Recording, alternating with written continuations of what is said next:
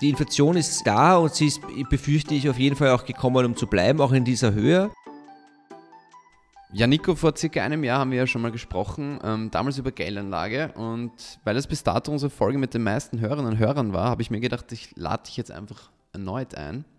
Das heutige Thema wäre Inflation und auch ein bisschen Bitcoin. Das hat einen gewissen Hintergrund. Bei dir hat sich in den vergangenen Monaten einiges getan. Ähm, wenn du dich also kurz noch einmal selber vorstellen könntest für all jene, die dich noch nicht kennen. Mein Name ist Nico Jilch, ich bin Finanzjournalist.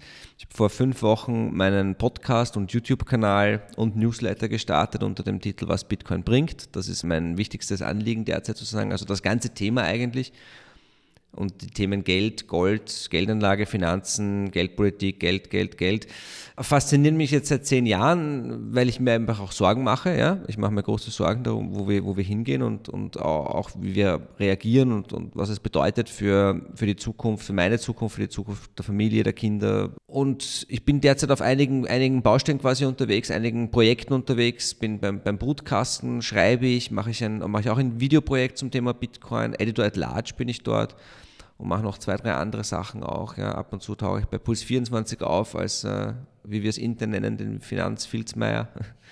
Und ich freue mich, ich freue mich, dass die Themen, für die ich mich so interessiere, jetzt so unter Anführungszeichen durchstarten. Die Hintergründe sind natürlich nicht immer gut, aber das ist nun mal so. Das habe ich mir auch nicht ausgesucht.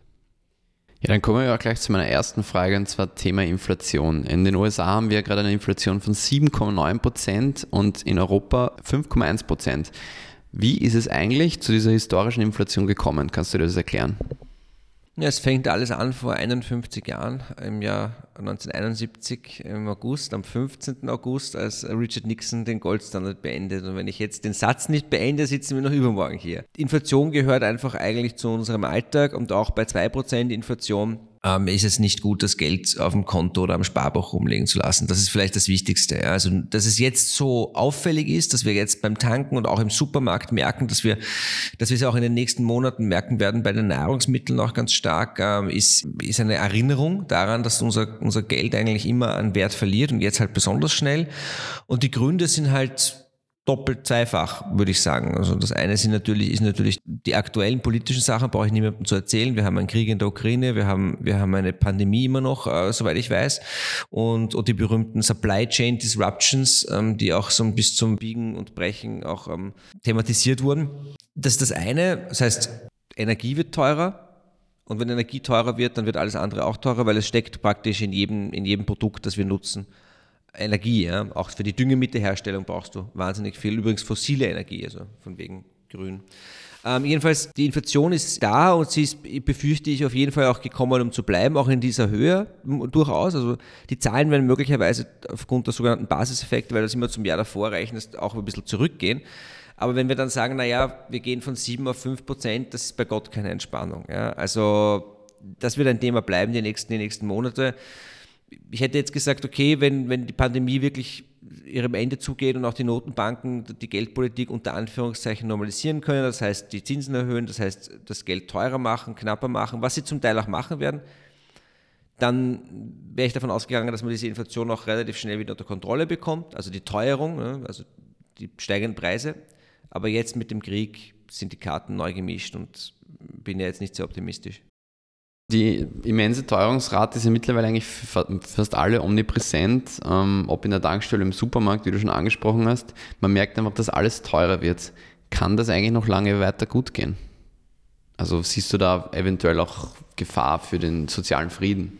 Ja, es gibt Spannungen, die hat es aber vorher auch schon gegeben. Wir reden ganz viel über, über Vermögensverteilung, unfaire Vermögensverteilung und das hat, hängt natürlich direkt mit der Inflation zusammen, ähm, aber auch vor allem langfristig. Also Inflation ist etwas, das sich nicht gleichmäßig verteilt. Inflation im Sinne von die Geldmenge wird ausgeweitet. Die Menschen, die das Geld zuerst bekommen, sind die quasi im inneren Zirkel. Ähm, Banken, Staaten, Bekannte und Freunde, Leute mit guten Informationen, das sind natürlich meistens dann die, die schon Geld haben und so geht dann diese, diese Schere auseinander. Also ganz banal gesagt, du bist investiert, du hast Aktien, Immobilien, Gold, Bitcoin, was auch immer, ähm, bist auf der unter Anführungszeichen Gewinnerseite ähm, oder du lebst quasi von der Hand in den Mund oder noch schlimmer, du konsumierst schon über Kredite nach vor, dann, dann bist du auf der Verliererseite. Und, und das wird sich mit, mit steigender Inflation sicher nicht verbessern. Im Gegenteil, das Problem wird jetzt nicht gelöst werden, es werden die Symptome behandelt. Ja, also das ist der Punkt. Also vor allem, was aus der Politik kommt, wir machen hier eine Preisbremse, da einen Preisdeckel ähm, und dann versuchen wir noch über Steuern umzuverteilen. Das ist schön und gut und das, damit kann man einen Wahlkampf gewinnen weil die meisten Menschen natürlich die Zusammenhänge nicht verstehen, aber es ist sicher keine langfristige Lösung. Und das Hauptproblem, das ich sehe, ist, wenn du darauf wartest, dass der Staat eine langfristige Lösung ähm, präsentiert, dann wirst du auch langfristig warten, ja, weil das wird nicht passieren. Also das, der, der Zug ist komplett abgefahren. Ähm, it's just not gonna happen. Also wer, es muss schon wirklich jeder ähm, sich selbst die Frage stellen, wie kann ich mit dem Ganzen umgehen. So und das heißt einmal akut eigentlich eher Banales. Ja? Das heißt, dass wir wahrscheinlich unsere Konsumstruktur wieder ändern müssen. Ja? Das heißt, wir werden mehr Geld ausgeben für die Dinge, die wirklich wichtig sind, Essen, Wohnen, Heizen und weniger Geld ausgeben für die Dinge, die uns ähm, nicht so wichtig sind oder auf die man verzichten kann. Da ist natürlich auch die Frage, wie hat sich die in der, in der, in der Pandemie auch die Ausgabenstruktur verändert, wird sich die, die, die Einstellung verändert? Das ist gut, gute Frage, müssen wir mal recherchieren. Ja? Ähm, aber es es bleibt bei uns hängen. Es bleibt in der Verantwortung des Einzelnen, der Familien, der Unternehmer, mit dieser Situation jetzt umzugehen. Also eine Lösung, ich, ich habe die Befürchtung, wir werden von der, von der Politik, wenn wir, wenn wir eigentlich progressiv mehr Bullshit sehen, wenn ich das so sagen darf. Also es wird, es wird nicht besser werden, auch wenn es auf den ersten Blick so wirkt, dass nach äh, einem Chaos, wir werden uns immer nur weiter an den Kopf greifen. In den USA kommt es jetzt zu einer Zinswende. Die Federal Reserve hat jetzt die Zinsen, ich glaube gestern war es sogar, von 0,25 auf 0,50 Prozent gehoben. In Europa ist die EZB ähm, allerdings noch zögerlich. Wieso wird eigentlich so lange zugewartet? Naja, Europa ist immer ein bisschen hinterher. Das, es muss jetzt nichts Negatives sein, also das klingt so. Ja, äh, das Problem ist nur, dass dadurch, dass wir hinterher sind, fehlt uns dann immer die Zeit zu reagieren. Ja. Amerika ist schneller bei der Geldpolitik, ist auch dann schneller bei der Erholung, vor allem auch deswegen schneller bei der Erholung, weil die amerikanische Wirtschaft einfach dynamischer ist und weil dort einfach ein anderer Geist herrscht. Also ich habe am Anfang der Pandemie, habe ich mal in einem Podcast, ich glaube beim Economist gehört, und es ist mir total hängen geblieben, ja, dass eine, ein, ein Job, der in Amerika in einer Rezession verloren geht, entsteht nach, also im Aufschwung binnen vier Monaten wieder. Ist wird ausgerechnet. Das dauert in Europa zwölf Monate und mehr. Weil, die, weil das Problem ist natürlich, dass die, dass, dass die das wird bei uns zum Teil zu Recht gefeiert wird, dass soziale Errungenschaften machen den, den Arbeitsmarkt wahnsinnig unflexibel. Das heißt, wir, wir warten zu lange mit strukturellen Änderungen ähm, und das, das führt dann zu einer ganzen Reihe von Problemen. Hat natürlich auch, ist natürlich auch eine Mentalitätssache nicht. Der Amerikaner zieht einfach mal von Miami nach ähm, Colorado, wenn dort ein anderer Job ist, ja, oder von Texas nach ähm, Wyoming. Das machen wir halt nicht so. Einerseits, weil wir es mental nicht gewohnt sind, andererseits natürlich aus sprachlichen Gründen. Europa, da ist er nicht so flexibel. Und das führt dazu, dass wir nicht so flexiblen Arbeitsmarkt haben, einen nicht so dynamischen Arbeitsmarkt haben und ein weniger dynamisches Wirtschaftsumfeld. So. Und die EZB hat das geht jetzt sehr ins Detail, aber wir haben 2011, hat die EZB eine, eine Zinsanhebung versucht auf eigene Faust und das ist komplett in die Hose gegangen und jetzt haben sie ja besonders Angst. Ähm, sie werden aber was machen, glaube ich. Es ist ja nicht nur die Zinsen, es ist ja die zurück, das Zurückfahren quasi der, der, der, der extrem expansiven Geldpolitik, Quantitative Tightening oder wie man das auch immer nennen will, heißt, du, du hörst auf, Anleihen zu kaufen, äh, Staatsanleihen zu kaufen und fängst dann vielleicht auch an zu schrumpfen. Aber kein Mensch kann jetzt sagen, wie lange das gut geht. Also wie lange sie das überhaupt jetzt machen können, weil jetzt ist Krieg, ja, und jetzt kommen wir in die sehr, sehr komplizierte, wahnsinnig spannende Frage, wie es jetzt weitergeht überhaupt mit dem gesamten Finanz- und Währungssystem, weil die Chinesen reden jetzt mit den Saudis darüber, in Yuan zu handeln. Nicht? Der, die Europäer würden lieber in Euro handeln, sind aber jetzt wieder durch, die, durch den Konflikt mit Russland stark unter den, unter den Schirm der Amerikaner gerückt. Ja? Ähm, wir haben es eigentlich mit einem zweigeteilten Finanzsystem jetzt fast zu tun. Und das sind natürlich Sachen, die wir sehen epochale Verschiebungen vor unseren Augen, können aber noch nicht wirklich weder, weder einschätzen, was das langfristig politisch bedeutet, noch ökonomisch. Also ich würde, möchte mich auch nicht hinsetzen und das behaupten. Also auf YouTube gibt es viele, die wissen schon, was los ist. Wir sind da mittendrin und, und, und ich beobachte das seit so vielen Jahren, dass ich da auch teilweise ein bisschen mir da eigentlich fast der Atem wegbleibt. Kommen wir wieder zurück zur Inflation. Ähm, was kann ich eigentlich jetzt als Otto-Normalverbraucher, der, weiß ich nicht, jetzt sage ich jetzt einmal 3000 Euro im Monat brutto oder circa so in der, in der Klasse verdient, äh, machen, um mein Geld vor der Inflation zu schützen? Was kann ich da eigentlich machen? Also die allererste Antwort wäre, die ist nicht sehr befriedigend, aber ich kann nur jedem dazu raten, mehr Geld zu verdienen. ja, also ich meine, man muss da auf jeden Fall ein Selbstbewusstsein entwickeln, auch den Druck auf den, auf den Arbeitgeber aufrechtzuerhalten, einerseits. Andererseits auch, wir haben heute wahnsinnig viele Möglichkeiten, nebenbei ähm, mal hier, mal da ein kleines Nebenbusiness aufzubauen. Ja? Und sei es, wenn du gerne ähm, Armbänder äh, häkelst, häkelt man Armbänder? I don't know. Aber wenn man gerne irgendwie Armbänder flechtet und die auf Etsy verkauft, ja, solche Sachen. Also ich glaube, es, es ist die Kreativität gefragt, dass man sich überlegt, ähm, einerseits A, wo kann ich vielleicht meine, meine, meine Ausgaben einschränken, aber ich weiß, dass das wahnsinnig schwer fällt. Also einerseits, weil es sowieso teurer wird andererseits, weil natürlich mit dem, es werden eher junge Leute auch zuhören, ja, während man, während man quasi expandiert sein Leben, expandiert man auch automatisch seine Ausgaben. Es geht gar nicht anders. Ja. Und dann kommen die Kinder dazu und dann denkst du, wie soll sich das alles ausgehen? Ja. Und das heißt zu sagen, naja, mit Geld sparen ist, ist, ist auch nicht sehr, sehr lustvoll. Ja. Also man kann auch versuchen, mehr zu verdienen. Okay. Und jetzt die Frage, okay, man hat was gespart, was mache ich jetzt mit dem? Ja, gut. Ich habe eine Standardantwort. Also Antwort A ist einmal idealerweise keinen Blödsinn. Was ich damit meine ist, ja, es ist blöd, das Geld am Sparbuch rumliegen zu lassen ähm, oder am Konto, aber das, das, das Problem ist, noch blöder ist, es irgendwie anzulegen und dann Fehler zu machen.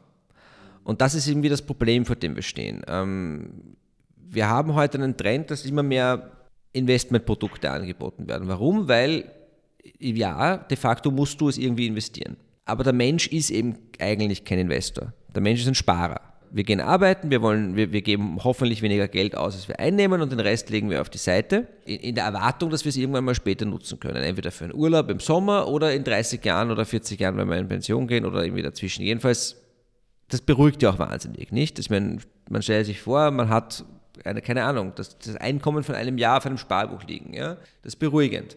Investieren ist oft nicht beruhigend. Das heißt, da ist ein, ein mentaler ähm, Stressfaktor drinnen und wenn ich nicht weiß, was ich tue, wenn ich dann auch noch möglicherweise auf die falschen Informationsquellen hereinfalle, dann kann das sehr schnell zu Problemen führen. Das heißt, ja, es ist, es ist ein Problem, nicht zu investieren, aber, ich, aber es ist immer noch besser, nicht zu investieren, als falsch zu investieren. So, und jetzt, wie investiere ich richtig? Naja, ta, äh, da hat natürlich jeder eine andere, eine andere ähm, Antwort. Ich würde äh, generell sagen, so simpel wie möglich, so breit wie möglich, das heißt schon diversifiziert, das heißt schon verschiedene Anlageklassen hineinnehmen.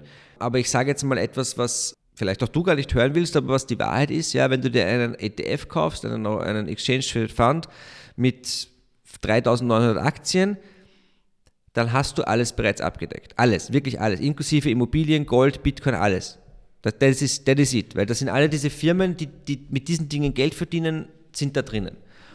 Das heißt, das ist vielleicht am ehesten ein Ersatz für das Sparbuch, aber langfristig, das ist das große Problem. Das ist das ganz große Problem. Man kann nicht da Geld reinstecken, das man in einem Jahr mit großer Sicherheit wieder braucht. Das heißt, dafür gibt es eigentlich keinen Ersatz. In Krisenzeiten erfreuen sich ja Sachwerte immer große Beliebtheit. Woran liegt das eigentlich? Sachwerte sind, sind knapp meistens nicht. Also sind nicht endlos ausweitbar und daran liegt das. Also die zu Sachwerten würde ich alles zählen, wie also Aktien, Unternehmensanteile, Immobilien, Gold, alle anderen Edelmetalle, Antiquitäten, Kunst, nicht der Kunstmarkt ist, ist, ist, ist wahnsinnig groß, ja keine Ahnung, es gibt Leute, die, die handeln sehr erfolgreich mit Rolex-Uhren, das finde ich immer ganz spannend, weil, weil irgendwie, das wirkt irgendwie auch lustvoll und, und aber es geht bis zu Basketballkarten und äh, naja wirklich und, und, und, und Sammlerstücken aller Art, ja. Ähm, und dann und da sind wir noch gar nicht im digitalen Sachwertebereich. Das heißt, warum gehen Leute in Sachwerte? Naja, weil das Geld an Wert verliert, weil das Geld, unser Geld einfach ich sage jetzt nicht nichts wert ist, aber es ist schon äh, der Prügelknabe, über den die Probleme gelöst werden sollen jetzt. Und deswegen Sachwerte. Sachwerte sind natürlich nicht Consumables, sind auch nicht der, der, Flachbildfernseher oder das Auto, Klammer auf, außer es ist ein alter Porsche mit der richtigen Kühlung oder was auch immer. Ich kenne mich da auch nicht so aus, aber da muss man auch sehr genau äh, aufpassen. Aber ähm, also alles, was, was quasi, wo man weiß, das verliert eigentlich an Wert ähm, sind, würde ich jetzt nicht unter Sachwerte zählen. Ja. Aber ja, der Klassiker. Ne? Immobilien, Aktien, Gold, das sind so Sachwerte und die sind einfach jetzt ähm, wichtig, weil sie knapp sind. Du hast kurz einen ETF angesprochen. Ist es eigentlich angesichts der aktuellen Unruhe der, äh, auf der Börse eigentlich ein guter Zeitpunkt, dort aktiv zu werden? Das, das würden natürlich alle gerne wissen. Ne? Die Theorie ist ganz einfach. Egal was passiert, kam Hell or High Water, Krieg, Frieden, Krise, Pandemie, langfristig wächst die Wirtschaft und mit einer wachsenden Wirtschaft wächst auch der Aktienmarkt. Und ein ETF hat sozusagen diese fast schon eingebauten Cheatcode irgendwo, dass du, dass, dass wenn eine Firma, keine Ahnung, eine Wirecard stellt sich als Milliardenbetrug heraus, ja, äh, verschwindet von einem Tag auf den anderen von der, von der Börse und dir fällt es nicht einmal auf. Du hattest sie zwar im Portfolio mit 0,1% oder was ähm, und, und am nächsten Tag hast du sie nicht mehr, wird sie halt durch eine andere Firma ersetzt, die jetzt deine 0,1% sind. Und du musst aber nicht aktiv werden, du musst nicht handeln, du musst nichts machen. So. Das heißt, das ist der ETF. Und du zahlst sehr geringe Gebühren, das ist auch wichtig. Ne? Weil wenn du bei deiner Hausbank anrufst, dann werden sie dir auch gerne einen Fonds verkaufen, aber der ist, ähm, ähm, und, und dann sagen sie, na, es kostet auch nur 5% Ausgabeaufschlag und nur 2% pro Jahr. Und du denkst, naja, 5%, 2% ist ja nicht viel, aber es ist natürlich wahnsinnig viel. Ja, also wenn du von einer Rendite von 5 bis 8% ausgehen kannst pro Jahr, dann sind, ist, ist jedes Zehntel furchtbar. Und, und deswegen ähm, ist der ETF sicher derzeit sehr attraktiv und für viele Leute ähm, sicher das richtige Produkt, wenn man weiß, was man tut. Das ist eben der große Unterschied zum Sparbuch. Ja, es, du darfst wirklich es nicht anfassen. Und ist es ein guter Zeitpunkt? Naja, sagen wir so, ähm, ich lehne mich jetzt mal aus dem Fenster, jetzt, das ist not financial advice, aber die Wahrheit ist natürlich, wenn wenn es runtergeht, wenn wir davon ausgehen, wenn wir davon ausgehen, dass es langfristig der Aktienmarkt immer steigt, über die Jahrzehnte, dann ist eigentlich, wenn es runtergeht, immer ein guter Zeitpunkt. Die Frage ist nur, wie weit geht es runter? Na, jetzt haben wir die Situation derzeit, dass wir, dass die Notenbanken, eben, wie wir schon erwähnt haben, die Zinsen heben, die Zügel ein bisschen anziehen, plus Krieg in der Ukraine, das heißt starker Druck auf die Aktienmärkte. Jetzt kann man sagen, okay, in einer, in einer, in einer schockierenden Krise, so wie, wie 2020, wo es wirklich zu einer Panik gekommen ist, rutschen wir ab, erreichen sehr schnell den Boden und gehen dann wieder rauf. Jetzt haben wir den Boden schon erreicht. Das ist eben das Problem. Ultimativ, sich diese Fragen zu stellen, ist, ist sinnlos. Es ist heute sicher ein besserer Einstiegszeitpunkt als noch vor fünf Wochen. Es kann natürlich noch weiter runtergehen. Es kann passieren, dass die Notenbanken zu schnell das, die Zügel anziehen und dass es dann wirklich zu noch einem stärkeren Abverkauf kommt. Ich glaube schon, dass der Plan ist, aus dem Aktienmarkt äh, möglichst viel Luft rauszulassen damit man eben auch Spielraum hat für die nächste wirkliche Krise, damit man auch wieder Luft reinpumpen kann, weil darum geht es am Ende des Tages. Und ich glaube auch, dass das der Grund ist, psychologisch übrigens, warum die Leute so gerne Immobilien kaufen statt Aktien, weil du eben beim Immobilien nicht jeden Tag auf den Kurs schaust und dir dann denk, denkst, ach, um Gottes Willen, äh, mein Portfolio ist heute runter, mein Portfolio ist heute rauf das ist jetzt ein eleganter Segway vielleicht zum Thema Bitcoin. Wer, da, da, lernt man dann äh, mit Volatilität umzugehen und irgendwann einmal ist es dir völlig egal, ob es rauf oder runter geht oder du schaust gar nicht mehr nach. Ja, aber das, das ist dann sozusagen ähm, ja, Profiliga. Gut, dass du das schon angesprochen hast. Ich wollte jetzt eigentlich auch schon zu dem Bitcoin-Themenblock kommen. Bitcoin ist ja bislang, wenn man sich den Kurs anschaut, jetzt noch nicht so wirklich als Krisengewinner hervorgegangen. Woran liegt das? Bitcoin ist nach der Pandemie von, ich glaube, so um die 4000 Euro auf über 60.000 Euro gestiegen. Finde ich, würdest du mir keine andere Assetklasse zeigen, die das äh, von, von, von Bedeutung, also jetzt reden wir nicht von irgendwelchen Kryptowährungen, es gab schon welche, die, die noch mehr eskaliert sind, aber da musst du schon Market Timing betreiben. Oder noch besser, du betreibst die Kryptowährung selber, aber das ist natürlich, äh, äh, da muss man, das ist auch sehr heikel. Ganz wichtig jetzt unabhängig von allen anderen Dingen, völlig unabhängig auch von der Geldpolitik und von der Krise, wenn ein Asset so stark steigt, dann muss es nachher konsolidieren, beziehungsweise auch wieder fallen. Was wir nicht hatten, ist das berühmte Blow-off-Top, also so eine richtige brutale Übertreibung wie Ende 2017, äh, wie 2013 oder wie jetzt an den Aktienmärkten zum Beispiel 2000, äh, 2000 ja? also so eine richtige parabolische Anstieg am Schluss, den wir zum Beispiel im Nasdaq jetzt auch gesehen hätten schon am Anfang also der amerikanischen Tech-Börse. Das hatten wir nicht. Das heißt, wir sehen eher eine Konsolidierung eines starken Anstiegs derzeit und das ist einfach, das ist ganz normal, vollkommen zu erwarten, gesund und notwendig. Ähm, es kann sogar noch weiter runtergehen. Also ähm, ich würde sagen, wenn man sich die Indikatoren anschaut, da, das ist bei Bitcoin ein bisschen unter Anführungszeichen einfacher als bei anderen ähm, Assetklassen, weil man auf dieser berühmten Blockchain nachschauen kann, wie sich die Anleger verhalten. Da gibt es Indikatoren, die gibt es einfach nicht für, für, für andere Märkte. Und so verlässliche Bodenindikatoren, die bisher verlässlich waren, weil die Zukunft kannst du natürlich nie schauen, sehen jetzt sozusagen den, den Panikverkaufsboden bei ungefähr 30.000, wir sind jetzt bei ungefähr 40.000 äh, Dollar. Das heißt, das wäre möglich in einem, in einem Kapitulationsszenario. Was heißt das? Kapitulation heißt, dass einfach die, die, die Anleger glauben, um Gottes Willen, die Welt geht unter äh, und Bitcoin wird nie wieder äh, zurückkommen. Ist es schon möglich, dass wir das auch nochmal sehen? Ja, also ich bin da jetzt nicht einer, der jetzt ak akut von, von riesigen Anstiegen ausgeht. Krisengewinner, Krisenverlierer, ja, also das ist sowieso ein schieres Wort. Du willst ja nicht von einer, einer Krise gewinnen. Bitcoin hat sich eigentlich ganz gut gehalten, vor allem ehrlich gesagt, das ist aber eine technische Sache, ja die Dinge, die wir derzeit erleben, sind halt sind dramatisch. Und wenn man sich überlegt, dass in Europa Millionen von Menschen auf der Flucht sind, die relativ in extrem kurzer Zeit äh, ihr Land verlassen mussten, ähm, naja, die werden, also da, da, gibt es jetzt keinerlei Nachteile, dass diese Technologie vorhanden ist. Und wenn, die, wenn, wenn du eine Familie hast, die flüchten muss und äh, du hast junge Leute in der Familie, die sich mit Bitcoin auskennen, bist du, glaube ich, happy dass das möglich ist, weil du weißt nicht, ob du, wenn du von der Ukraine nach Polen flüchtest, hast du noch Zugriff auf deine, auf deine Bankkonto in der Ukraine, wie geht es der ukrainischen Währung, deine Immobilien werden nicht im, im Wert steigen, wenn da jetzt Krieg ist. Das meine ich jetzt nicht zynisch, aber das ist leider so. Und die Bitcoin kannst du mitnehmen, ja? die kannst du sogar am Weg einsetzen als Währung, wenn es notwendig ist. Also da sehe ich jetzt eigentlich nur Vorteile derzeit. Natürlich ist es richtig, dass man auch als Russe, wenn man auch, auch wenn man von Sanktionen betroffen ist, da, das nutzen kann.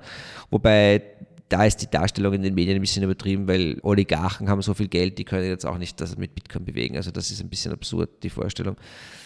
Vom Preis her, relativ banal gesagt, es, es, es, es handelt am ehesten derzeit eben wie Aktien, ja, also wie sogenannte Risk Assets. Das ist einfach deswegen, weil es einfach äh, der Markt als äh, Asset akzeptiert und da ist die Frage, wie, welcher Phase sind wir? Ja? Handelt es mit dem Markt oder handelt es als Bitcoin? Das, das weißt du halt leider erst im Nachhinein. Also, aber bei Bitcoin ist es im Grunde, zumindest historisch betrachtet, ein bisschen wie mit Aktien. Ja? Ähm, du, du kaufst unter Anführungszeichen irgendwann und hältst es einfach lang, so lange wie möglich. Noch ein kleiner Bitcoin-Exkurs. Kurzzeitig war das Verbot von Kryptowährungen mit Proof of Work in der EU angedacht. Warum hat sich das EU-Parlament nun eigentlich doch dagegen entschieden? Kannst du das erklären? Es gibt eine lebhafte Kryptoindustrie und Kryptolobby und, und, und, und auch einfach wirklich viele Kryptoinvestoren in, in, in Europa, ähm, die, die durchaus Druck gemacht haben. Ähm, es wird da eine neue, eine neue Regelung verhandelt, ähm, die sogenannte MiCA, wo es um, ähm, darum geht, überhaupt einen regulatorischen Rahmen äh, für, für alle Kryptoassets in Europa zu schaffen. Und, und es gibt halt Politiker auf der, in dem Fall auf der linken Seite, aber das ist auch kein politisches Statement, das ist einfach nur eine Tatsache, also Linke, SP, SPD und, und äh, Grüne, die mögen Bitcoin nicht. Ähm, die mögen es nicht, dass Energie verwendet wird für den Einsatz von Bitcoin. Jetzt könnten wir eine Stunde lang darüber reden, dass das dringend notwendig ist und dass das Bitcoin auch speziell macht und dass, dass die Politiker, die das betreiben, einfach auch nicht es einfach nicht verstehen. Also im Grunde wollen sie das Internet verbieten, ne, 2000, 1998 ne, oder keine Ahnung. Die Druckerpresse war im Osmanischen Reich 300 Jahre lang verboten. Weil, weil, weil sie die falschen Ideen verbreitet hat. Ja? Die katholische Kirche hatte Listen mit Büchern, die nicht nachgedruckt werden dürfen. Nur das Problem ist, dass dann die, die, die Leute, die Druckerpressen hatten in Europa, diese Listen genommen haben und diese Bücher erst recht nachgedruckt haben, weil die besonders interessant waren. Ja? Markt regelt. Ja, und die EU wird einen, es gibt zwei Möglichkeiten. Du, entweder du akzeptierst, dass Bitcoin da ist und versuchst eine Regelung zu bauen, die ein Bitcoin-Ökosystem möglichst, möglichst fair, möglichst transparent, ja, durchaus auch mit, mit, mit Ansprüchen, auch gerne auch an die, an die äh, ökologischen Hintergründe des Minings, ja, macht. Aber es gibt da so eine, eine ironische Sache, ist natürlich, wenn du in Europa sagst, wir, wir machen jetzt so drakonische Strafen äh, oder so drakonische Regeln, dass, dass Bitcoin-Miner bei uns eigentlich nichts zu suchen haben, naja, dann werden sie auswandern in andere Länder, wo die, wo die ähm, Energie deutlich schmutziger ist und die Klimabilanz wird sich nur noch verschlechtern. Aber darum geht es, glaube ich, nicht. Es ist einfach, da muss man schon sagen, politisch, Bitcoin ist tatsächlich eine Möglichkeit der finanziellen Selbstbestimmung und das ist halt Politikern nicht, nicht recht. Es ist aber egal, ob es ihnen recht ist. Sie werden dagegen nichts unternehmen können. Sie müssen sich anpassen und wenn sie das nicht tun, dann wird Europa ähm, zurückfallen und wird Europa sich, sich sehr, sehr, sehr selbst schaden. Man muss es als Chance betrachten. Also wir haben Web 1 in Europa verschlafen. Wir haben Web 2 komplett verschlafen, also das war wirklich die ganz große ähm, Katastrophe. Und das ist halt jetzt dieses Web 3-Ding. Ja? Und, und ich kann den Politikern nur raten, sich damit zu beschäftigen und das ernst zu nehmen und nicht, und nicht zu glauben, dass sie wichtiger sind als, als diese Technologie, weil sie sind es nicht. Und sie werden es sowieso verlieren. Also ein Verbot zu machen wäre eine Katastrophe und es wäre vor allem auch sinnlos. Und auch aus politischer Sicht ist natürlich du machst das Verbot nur einmal, ne? Ähm, und wenn du es machst und es scheitert, dann, dann bist du der Gelackmeierte. Also es, es gibt jetzt neu, es wird jetzt diese, die Bitcoin-Geschichte wandert jetzt quasi in die Taxonomie, also in die, in die Klimawandel quasi Kriterien der EU, das ist, I guess, okay. Ja? Ähm, warum sollen sich nicht Bitcoin-Miner denselben Regeln unterwerfen müssen wie alle anderen? Aber wichtig ist, dass, dass klargestellt wird, dass, dass für Bitcoin-Firmen und weil die gehen ja so weit, teilweise auch die, die grünen Politiker zum Beispiel gehen dann so weit, dass sie anfangen, Werbung zu machen für andere Kryptowährungen. Ehrlich gesagt, das ist völliger Wahnsinn. Also ich meine, die wissen ja nicht, was da dahinter steht, ja, und beschäftigen sich nicht damit und dann erklären sie den Leuten irgendwas, dass sie jetzt da kurz äh, drei Minuten sich eingelesen haben und rausgefunden haben, wie das Ripple oder Cardano besser sind als Bitcoin. Also nein, einfach nein. Ich hätte noch eine Bitcoin-Frage und zwar, es gibt ja mittlerweile haufenweise Kryptowährungen. Also es ist ja, weiß nicht, es gibt mehr Kryptowährungen wahrscheinlich als, als Österreicher. Was macht Bitcoin jetzt eigentlich nun so besonders, dass es so viele, sage jetzt einmal, Die-Hard-Fans gibt, die zum Beispiel eben nur von Bitcoin sprechen und eben, wir haben ja vorher im Vorfeld kurz gesprochen, von Shitcoins? Also ich glaube, es gibt tatsächlich nicht so viele Kryptowährungen wie Österreicher, weil es gibt, glaube ich, so 9 Millionen Österreicher und ich glaube, wir sind bei so bei 20.000 äh, Kryptowährungen. Also da, da, haben wir Gott sei Dank noch ein bisschen Zeit bis dahin, aber das ist ein wichtiges Thema, weil da viele Leute auch hineinrutschen. Ja. Und viele Leute, die anfangen mit dem Thema, dann natürlich die Frage, ja, was mache ich jetzt mit Bitcoin und diesen ganzen 20.000 anderen? Meine Botschaft ist klar, Bitcoin. Du auch aus Anlegersicht machst du garantiert keinen Fehler, weil du alles andere komplett ignorierst. Nicht einmal lernst, wie sie heißen. Weil, aus 100 Gründen. 99% der Scams und Betrügereien und so weiter laufen über Altcoins und so, über Shitcoins. Aber der wichtigste Grund ist der, wir haben vorher geredet über, über, über Knappheit, über ähm, Sachgüter. Eine der, der, zentralen Innovationen von Bitcoin ist die, ist die Schaffung von digitaler Knappheit. Das bedeutet, du weißt, wenn du Bitcoin kaufst, dann wirst du unter Garantie, du sagen wir, du hast ein Bitcoin und es gibt 21 Millionen, es wird nie mehr geben. Da kannst du dir ganz sicher sein, dass das ist sozusagen das zentrale Versprechen von Bitcoin. Das kannst du eben nur einmal machen. Du kannst Bitcoin hundertmal forken du kannst, oder, oder kopieren. Du kannst, ich kann Bitcoin Nico machen, du kannst Bitcoin Daniel machen, dann machen wir noch Bitcoin Peter und Bitcoin Ursi. Das kannst du machen. Aber es ändert nichts an der Tatsache, dass die älteste und längste Chain, Blockchain, immer noch einfach Bitcoin ist. Und deine Bitcoin, nur weil sie genauso ausschauen, sie heißt halt anders und sie sind nicht kompatibel mit der Bitcoin-Blockchain, also sind sie sinnlos. Das ist ein irrsinnig kompliziertes Thema, das sehr schwer zu verstehen ist. Aber das gilt auch für alle anderen Coins. So, Bitcoins zentrales Versprechen ist die Knappheit und diese Knappheit und seine Sicherheit wird durch den Energieeinsatz, über den wir immer so viel reden, garantiert. Das heißt, wir reden hier von einem globalen Geldnetzwerk und wo Sicherheit das Wichtigste ist. Du musst dir sicher sein, dass niemand dir das wegnehmen kann und du musst dir sicher sein, dass es knapp bleibt. Und beides wird garantiert durch die Miner und den Energieverbrauch plus die, den Nodes, also die Knotenpunkte, die wir, die wir laufen lassen. Das ist das Netzwerk von Bitcoin und das Asset von Bitcoin. Und diese Rolle des, sage ich jetzt mal, digitalen Wertspeichers, und das ist die Rolle, die Bitcoin heute spielt. Die kann kein anderes digitales Asset spielen, weil der Markt hat sich schon für Bitcoin entschieden. Alle anderen Kryptowährungen haben irgendeinen Schmäh. Verwendest das für Decentralized Finance oder NFTs oder ICOs oder hier schieß mich tot. Hunderte. Du musst immer irgendeinen Blödsinn dir einfallen lassen. Plus, selbst wenn du damit Erfolg hast, ultimativ die Reservewährung des Sektors ist auch Bitcoin. Das heißt, das findet, diese Währungen würden gar keinen Wert finden, wenn sie nicht in Bitcoin gehandelt werden würden. Also long story short, Bitcoin ist die Innovation, Bitcoin ist, ist die eigentlich die einzige Kryptotechnologie heute, die, wo wir wissen, dass wir sie brauchen. Ich will jetzt nicht ausschließen, dass da aus diesen anderen Dingen Sachen rauskommen. Es gibt Projekte, die ich im Auge habe, über die ich aber nicht reden werde, weil es auch deswegen, weil wir es bei diesen anderen Kryptodingen auch einfach nicht mit Geld zu tun haben. Und mich interessiert eben Geld und Geldanlage nicht so sehr, das sind in Wahrheit sind das halt neue Unternehmensformen, von denen wir da reden. Ja? Also diese anderen Kryptowährungen. Und deswegen ist auch Kryptowährung eh wirklich der falsche Ausdruck. Aber Bitcoin ist die zentrale Innovation. Wir haben es mit einem Geldsystem zu tun, das, das unabhängig von Staaten ist und von Firmen äh, und von Grenzen, das in digitalen lebt und auch durch den Energieaufwand du dir eben sicher sein kannst, auch, dass niemand A, es fälschen kann, B, es hat auch niemand jemals gratis Bitcoin bekommen. Ja, du hast ja billig Bitcoin kaufen können, aber du hast immer was dafür tun müssen. Das ist auch so ein Problem bei den anderen Coins, ist, da kommt, ich gehe her, sage ich, mache 100, Nico Coin 100 Millionen Stück, 50 Millionen können Nico und 40 Millionen können der Nico Stiftung. So, und 10 Millionen verkaufe ich an die Öffentlichkeit. Und dann steigt der Preis von Nico Coin, weil ich auch noch schön herum manipuliere auf irgendeiner Kryptobörse, ja. Und dann, und dann haue ich Nico Coin jeden Monat raus, ja. Und siehe da, kann ich meinen geilen Lifestyle auf Instagram posten. Ja, also diese ganzen Betrugsmarschen gibt es leider Gottes in Krypto, haben aber mit Bitcoin insofern nichts zu tun. Das heißt, auch für jemanden, der jetzt vielleicht zuhört und sich zum ersten Mal für das Thema interessiert, ja, Bitcoin, Bitcoin, Bitcoin, Bitcoin. Niemand wird bereuen, sich nur mit Bitcoin zu beschäftigen. Ja, abschließend noch, ähm, mit was Bitcoin bringt, hast du dir ja selbstständig gemacht und Woche für Woche spannende Gäste in deinem Podcast und YouTube-Videos zu Gast.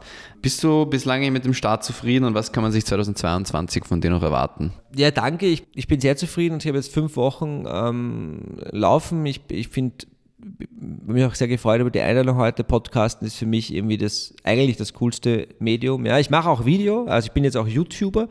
Das mache ich tatsächlich, ja, weil es einfach auch das der Markt eigentlich verlangt. Ja. Also ich würde tatsächlich, wenn ich es mir aussuchen könnte, wahrscheinlich nur Audio machen, aber, aber ich merke einfach auch an den Zahlen, das sind einfach zwei völlig unterschiedliche Audiences. Ja. Ähm, wir haben im Vorgespräch kurz gesprochen, ähm, als nächstes muss man TikTok angehen, das ist dann die nächste Audience, das ist klar, sehe ich. Ja. Und nein, ich bin sehr zufrieden, ich glaube, ich bin, ich bin Journalist am Ende des Tages. Ich habe mich beschäftige mich jetzt seit zwölf Jahren intensiv mit dem Geldsystem und da ist Bitcoin einfach die spannendste Geschichte und vor allem auch, es bietet sehr viele Möglichkeiten, einfach auch die, das System oder die Welt, in der wir leben, heute zu erklären ähm, und eine Basis zu finden. Also es ist ganz faszinierend, dass du einfach die Bitcoiner sind halt dann äh, bei einem gewissen Zeitpunkt so weit, dass sie sagen, dass sie dann alles nur noch durch Bitcoin-Brille betrachten. Da gibt es auch so eine Phase, wo du wo du dir vielleicht auch zu einfach machst. Ja, und ich versuche auch ein bisschen ähm, eben diese Verbindung herzustellen zwischen, zwischen quasi der alten und der neuen Welt und, den, und sich gegenseitig auch vorzustellen und zu erklären, weil ich beide Seiten kenne. Und das ist wahnsinnig spannend. Ähm, und, und, und